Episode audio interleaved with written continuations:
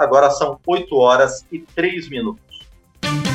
Economia Direta. Os assuntos econômicos em discussão na Câmara. Bom, estamos mais uma vez recebendo o economista Fernando Gomes, ele que é servidor da Câmara dos Deputados e toda semana nos esclarece, nos orienta sobre temas da economia em geral relacionados à produção legislativa, ao trabalho dos deputados. E aí, Fernando, tudo bem com você? Bom dia, Márcio. Tudo bem, principalmente com a chegada desse tempinho frio aí que eu gosto muito. Para quem gosta, realmente está bom. A seca também está chegando em Brasília. Para quem nos, nos ouve de outras localidades, né, Fernando? O tempo frio vem junto com a seca. O período de chuvas acabou aqui em Brasília, né? Exatamente. Bom, muito bem. A gente vai falar hoje sobre orçamento, né, Fernando? Ele foi aprovado com a previsão de que seriam destinados ainda 10 bilhões de reais fora do teto de gastos para a chamada MP do Bem, e que é o benefício emergencial de manutenção do emprego e da renda, o programa que paga parte do salário dos empregados em caso de demissão ou então de redução salarial, com também a redução da jornada. Fernando, você pode explicar para a gente, então, o que, é essa medida provisória, o que, ela trouxe? E houve alguma mudança em relação ao programa que foi aprovado e está em vigor, é, que esteve em vigor no ano passado? Bom, vamos lá, Márcio. É, é, bom a gente lembrar que o conceito, né, o objetivo desse programa e, e, do ano passado é o mesmo, né, que é ajudar a manter empregos durante a pandemia e autorizar a realização de acordos de redução de jornada de trabalho e de salário ou suspensão dos contratos de trabalho temporários né, com o governo, pagando a metade, aliás, pagando parte do salário dos empregados que tiveram essa redução de jornada. Né? É, ela vai permitir o pagamento do benefício emergencial aos empregados formais, aqueles que têm carteira de trabalho assinada, quando eles tiverem essa redução de jornada ou quando tiverem os contratos de trabalho suspensos. Como é que ficou a medida? Né? Os benefícios, é, os valores do benefício que vão ser pagos aos empregados, eles vão ser calculados com base no seguro-desemprego a que o funcionário tem direito caso ele fosse demitido. Né? Esse valor vai considerar, para efeito do cálculo, o salário que esse empregado tinha antes da suspensão do contrato de trabalho. Então, é um valor que varia aí de empregado para empregado. É, o que é importante salientar aqui, como você disse no início, é que tem um limite para esses pagamentos, que é exatamente de 10 bilhões de reais, que vai ser pago para todos os auxílios emergenciais ao longo desse período. E como é que vai funcionar essa redução de salário da jornada de trabalho aí dos empregados? As, as empresas elas podem reduzir o salário e a jornada dos funcionários de acordo com três possibilidades. As reduções podem ser de 25%, 50% e 70%. A regra aqui é a mesma, né? o cálculo vai ser feito a partir do salário que o empregado tinha antes da redução da jornada e vai considerar quanto ele teria direito se fosse receber o seguro-desemprego. E aqui tem um ponto importante, Márcio, para que nosso ouvinte entenda bem, principalmente se ele se encontra em uma situação aí de negociação com a empresa onde ele trabalha para reduzir é, salário e jornada. Né? O trabalhador ele vai receber a remuneração proporcional, de acordo com a redução que foi negociada ou que foi estabelecida pela empresa, seguindo aquelas possibilidades que a gente falou ali, 25%, 50% ou 70%. Para dar um exemplo aqui, se ele teve uma redução de 50% do salário e da jornada, e ele ganhava 2 mil reais por mês, ele vai passar a receber mil reais por mês da empresa, vai trabalhar somente quatro horas por dia, né, redução de 50% na carga horária também, e vai receber, em complementação a esses mil reais, o bem, que é o benefício emergencial, objeto da medida provisória, relativo aos outros 50%. Ele vai receber o salário integral nesse período, então? Não, não vai. Por quê? Porque o benefício emergencial é calculado a partir do seguro-desemprego, que ele teria direito, ele vai receber apenas 50% do seguro-desemprego. Né? Então, o seguro-desemprego ele não cobre o salário integral que o empregado teria direito, ele cobre apenas uma parte. Então, resumindo, né, se ele recebia R$ mil reais de remuneração antes, teve uma redução de 50%, ele vai receber mil reais da empresa e vai receber o benefício emergencial calculado com base no, no seguro-desemprego a que ele teria direito, só 50% aí do, do benefício emergencial. E quem é que pode se beneficiar desse programa, Márcio? Todas as empresas brasileiras, micro, pequenas, médias, grandes empresas, desde que sejam empresas 100% privadas. Nenhuma empresa pública ou sociedade de economia mista, que são aquelas empresas que o governo detém participação, como Petrobras, Banco do Brasil, não podem se beneficiar desse programa. Outro questionamento importante, né? Se a empresa pode demitir o empregado depois de firmar o acordo. Pode sim, só que ela tem que aguardar, no mínimo, o mesmo período que ela negociou com o empregado para fazer o corte de jornada. Por exemplo, se ela negociou é, com o empregado que ele teria redução de salário por seis meses, o empregado começou a receber o benefício e teve o salário reduzido por esses seis meses, ela só pode demiti-lo, é, terminado esse período, ao fim de mais seis meses, de, de igual período ao que foi estendido o benefício. É, Para finalizar, Márcio, essa medida também vale para os empregados domésticos, né? as reduções de jornada e salário são as mesmas, 25%, 50% ou 70%. O empregador paga a remuneração proporcional de jornada e o empregado doméstico também recebe seguro-desemprego. A diferença é que o empregado doméstico recebe 100% do seguro-desemprego. Ah, mais uma dúvida, né? É, você, nesse período, você continua contribuindo para o FGTS? Continua, mas apenas sobre a parcela que o empregador te paga. Então, se você está recebendo 50% do seu salário somente, a sua contribuição para o seu FGTS vai ser somente sobre esses 50% que você recebeu. E se o contrato de trabalho estiver suspenso, se o, empregado, se o empregado estiver recebendo somente o benefício emergencial, se ele não estiver recebendo nada da empresa, aí ele não precisa recolher nada para o FGTS. Então, as principais, os principais pontos da medida provisória são esses. Pois é, Fernando. Além dessa medida provisória, né, a Câmara sempre debate outros temas ligados à economia. Uma delas, na Comissão de Trabalho, Administração e Serviço Público, foi a aprovação na última semana de projeto que estimula o estágio de jovens carentes em órgãos públicos. Esse texto que foi aprovado altera a lei que criou o Programa Nacional de Inclusão de Jovens, o ProJovem. Você pode detalhar é, essa medida para a gente, Fernando, e também qual é a importância dessa nova ação, dessa nova iniciativa para os jovens carentes? É, bom, Márcio, eu, eu avalio como importantíssima essa medida, porque é uma medida que possibilita a inserção do jovem que vem de famílias pobres aí no mercado de trabalho. É uma oportunidade muito importante para esses jovens, para eles começarem a ter contato com o mercado de trabalho, começarem a se profissionalizar. A gente sabe que as pessoas que têm uma renda melhor, que têm mais contatos, que conhecem mais pessoas, é mais fácil para elas conseguir um estágio, conseguir uma colocação inicial para os filhos. Agora, as pessoas mais pobres, elas têm muito mais dificuldades nesse sentido. Então, o poder público ele precisa realmente atuar aí para dar uma chance inicial para essas pessoas mais vulneráveis, menos favorecidas aí pela vida.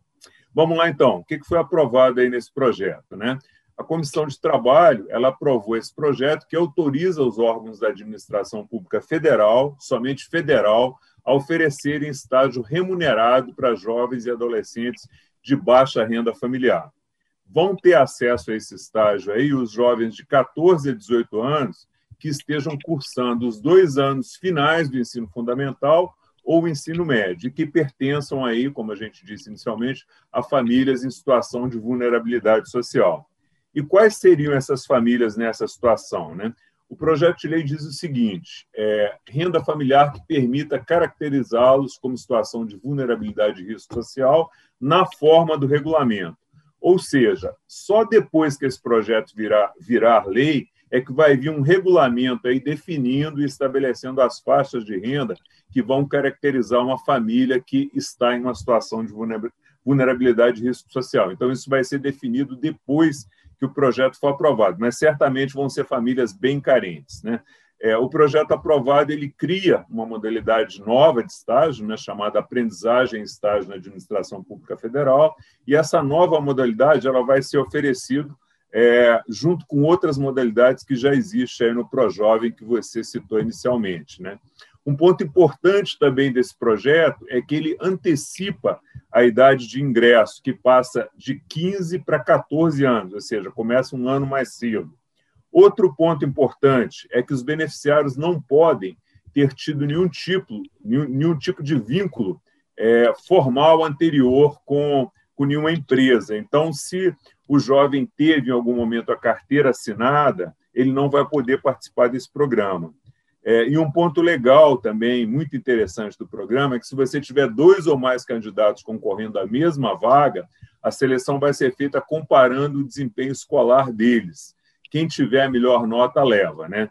É, o pessoal que está nos acompanhando aí de casa e que tem interesse nesse estágio, bora estudar ou colocar os filhos para estudar, porque quem tiver as melhores notas é que vai ser selecionado. É, que mais? A remuneração no estágio, Márcio, ela é de um salário mínimo, né, mais o auxílio transporte, para o menor poder se deslocar, é, ir até o local do estágio e voltar para casa. Jornada de trabalho vai ser de quatro horas. É, o estágio ele tem que ser um horário que não choque com o horário de estudo dele, né? por exemplo, aula de manhã, estágio à tarde. E para tornar o estágio mais produtivo, os órgãos que admitirem esses estagiários, eles vão ter que designar um servidor para orientar o estagiário e acompanhar o trabalho dele. E aqui tem uma preocupação muito legal com o aprendizado do estagiário, é, tanto na escola quanto no estágio. Né? O projeto determina que vai haver uma supervisão escolar e uma vinculação do estágio ao projeto pedagógico do curso que o menor faz. Tem, inclusive, que ser firmado um documento, um, um termo de compromisso aí, que compatibiliza as atividades escolares dele com as atividades desenvolvidas no estágio. E por que, que é importante esse acompanhamento, esse termo de compromisso? Eu já fui menor estagiário da Caixa Econômica Federal, então eu passei pelo que eu vou te contar aqui. É, muita gente que trabalha nesses órgãos, Márcio, não se preocupa muito em formar o aprendiz, não.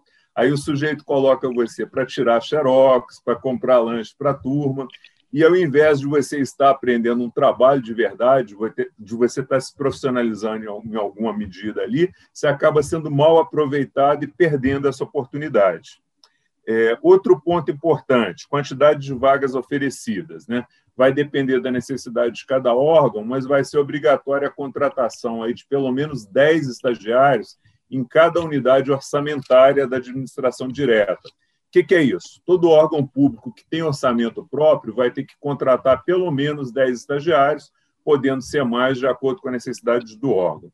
E para finalizar, Márcio, outro ponto importante que vale a pena a gente destacar aqui, esse projeto ele tramita aqui na Câmara em caráter conclusivo, ou seja, ele não precisa ir ao plenário para ser votado e para ser aprovado. Foi aprovado nas comissões, está valendo e já segue para o Senado. Esse projeto ainda tem que passar pela Comissão de Finanças e Tributação, porque envolve dispêndio de recursos pelo governo, e tem que passar também pela Comissão de Constituição e Justiça, pela CCJ, sendo aprovado, ele já vai para o Senado. Bom, tomara que ele avance rapidamente, tanto aqui na Câmara quanto no Senado. Bom, e além disso, o plenário da Câmara, Fernando, também aprovou o requerimento de urgência para o projeto que prevê multa para as empresas que pagarem salários diferentes para homens e mulheres na mesma função. Esse projeto, Fernando, detalha ele para a gente. Pois é, Márcio. É, foi. Só um pouquinho, vamos olhar aqui a garganta. Claro. pois é, é, foi aprovada a urgência né, para a votação desse projeto, significa que ele passa a ter prioridade sobre outros projetos e ele. Estamos apresentando Painel Eletrônico.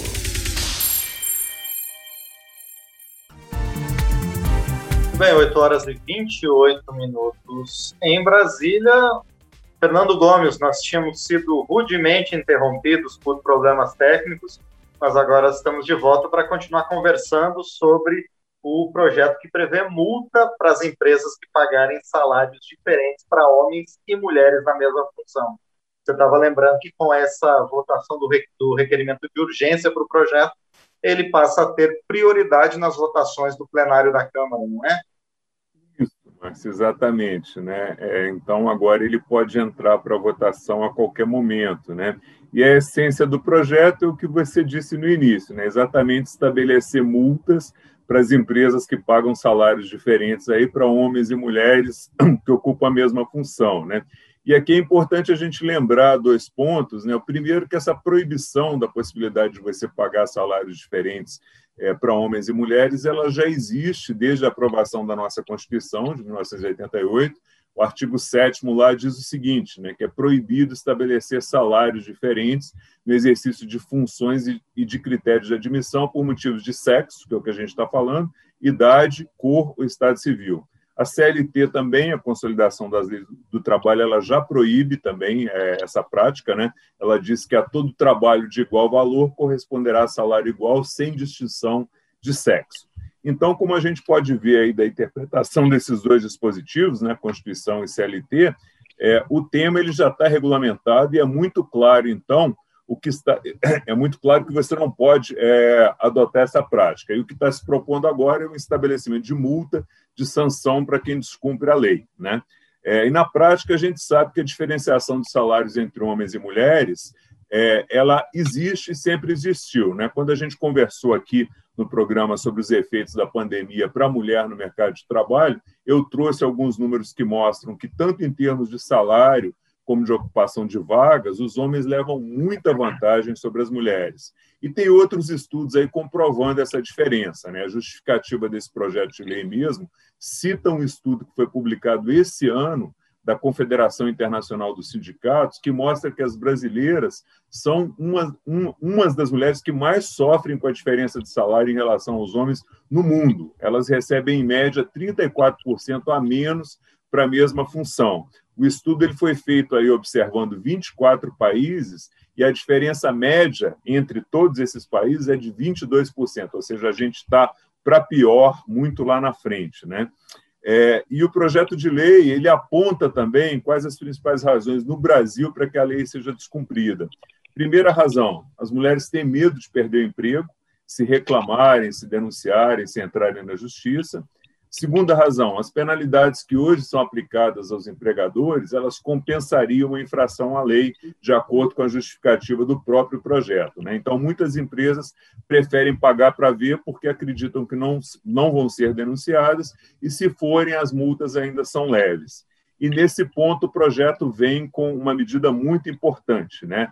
É, ele recomenda, ele propõe que, se a empresa for pega descumprindo a lei, ela vai ter que pagar uma multa para a empregada é, de cinco vezes a diferença de salário verificada em todo o período da contratação. Então, dando um exemplo aqui para o nosso ouvinte entender, salário da mulher dois mil reais, salário do homem três mil reais, na mesma função, claro, né? É, se ela trabalhou por um ano, teve uma diferença salarial mensal de mil reais, vezes 12 é, 12 mil, isso aí multiplicado por 5. Então, a empresa teria que pagar uma multa de 60 mil reais para a empregada se ela tivesse uma diferença salarial de mil reais mensal, além do 13 terceiro. É, agora, Márcio, não é uma questão tão consensual, não. Né? Existe quem defenda que é, as empresas devem ter autonomia, devem ter liberdade de estabelecer os salários de quem ela contrata. E quem defende aí esse ponto de vista, quem é de alguma forma contrário ao projeto, argumenta que quando você estipula esse tipo de multa, você acaba prejudicando a própria mulher, que pode não ser contratada porque o empregador, já sabendo da multa pesada que pode receber, ele pode optar por deixar de contratar mulheres.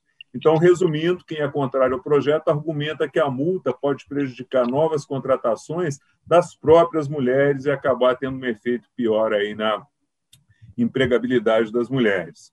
E para concluir, Márcio, eu sempre lembro aqui que a gente procura trazer os dois lados, né, as duas visões sobre o assunto, para que quem nos acompanha tenha uma visão inicial do, do, tema e depois possa se aprofundar, possa ler o projeto de lei, possa ver os argumentos favoráveis, ver também os argumentos contrários, se aprofundar mais no assunto e formar a sua própria opinião. Bom, e a gente vai continuar monitorando esse e outros projetos e vamos com certeza voltar a falar sobre eles aqui na Economia Direta. Por enquanto, eu agradeço mais uma vez, então, ao Fernando Gomes, que esteve conosco aqui, explicando essas matérias que estão em discussão na Câmara dos Deputados. Obrigado, Fernando. Até a próxima terça. Obrigado, Márcio. Ótima semana, ótima semana para todos e todas aí. Até terça. Muito bem, esse foi o Fernando Gomes e este foi o quadro Economia Direta aqui no painel eletrônico. 8 horas e 34 minutos pelo horário de Brasília. Em mais um debate na Câmara, a reforma administrativa continuou dividindo opiniões.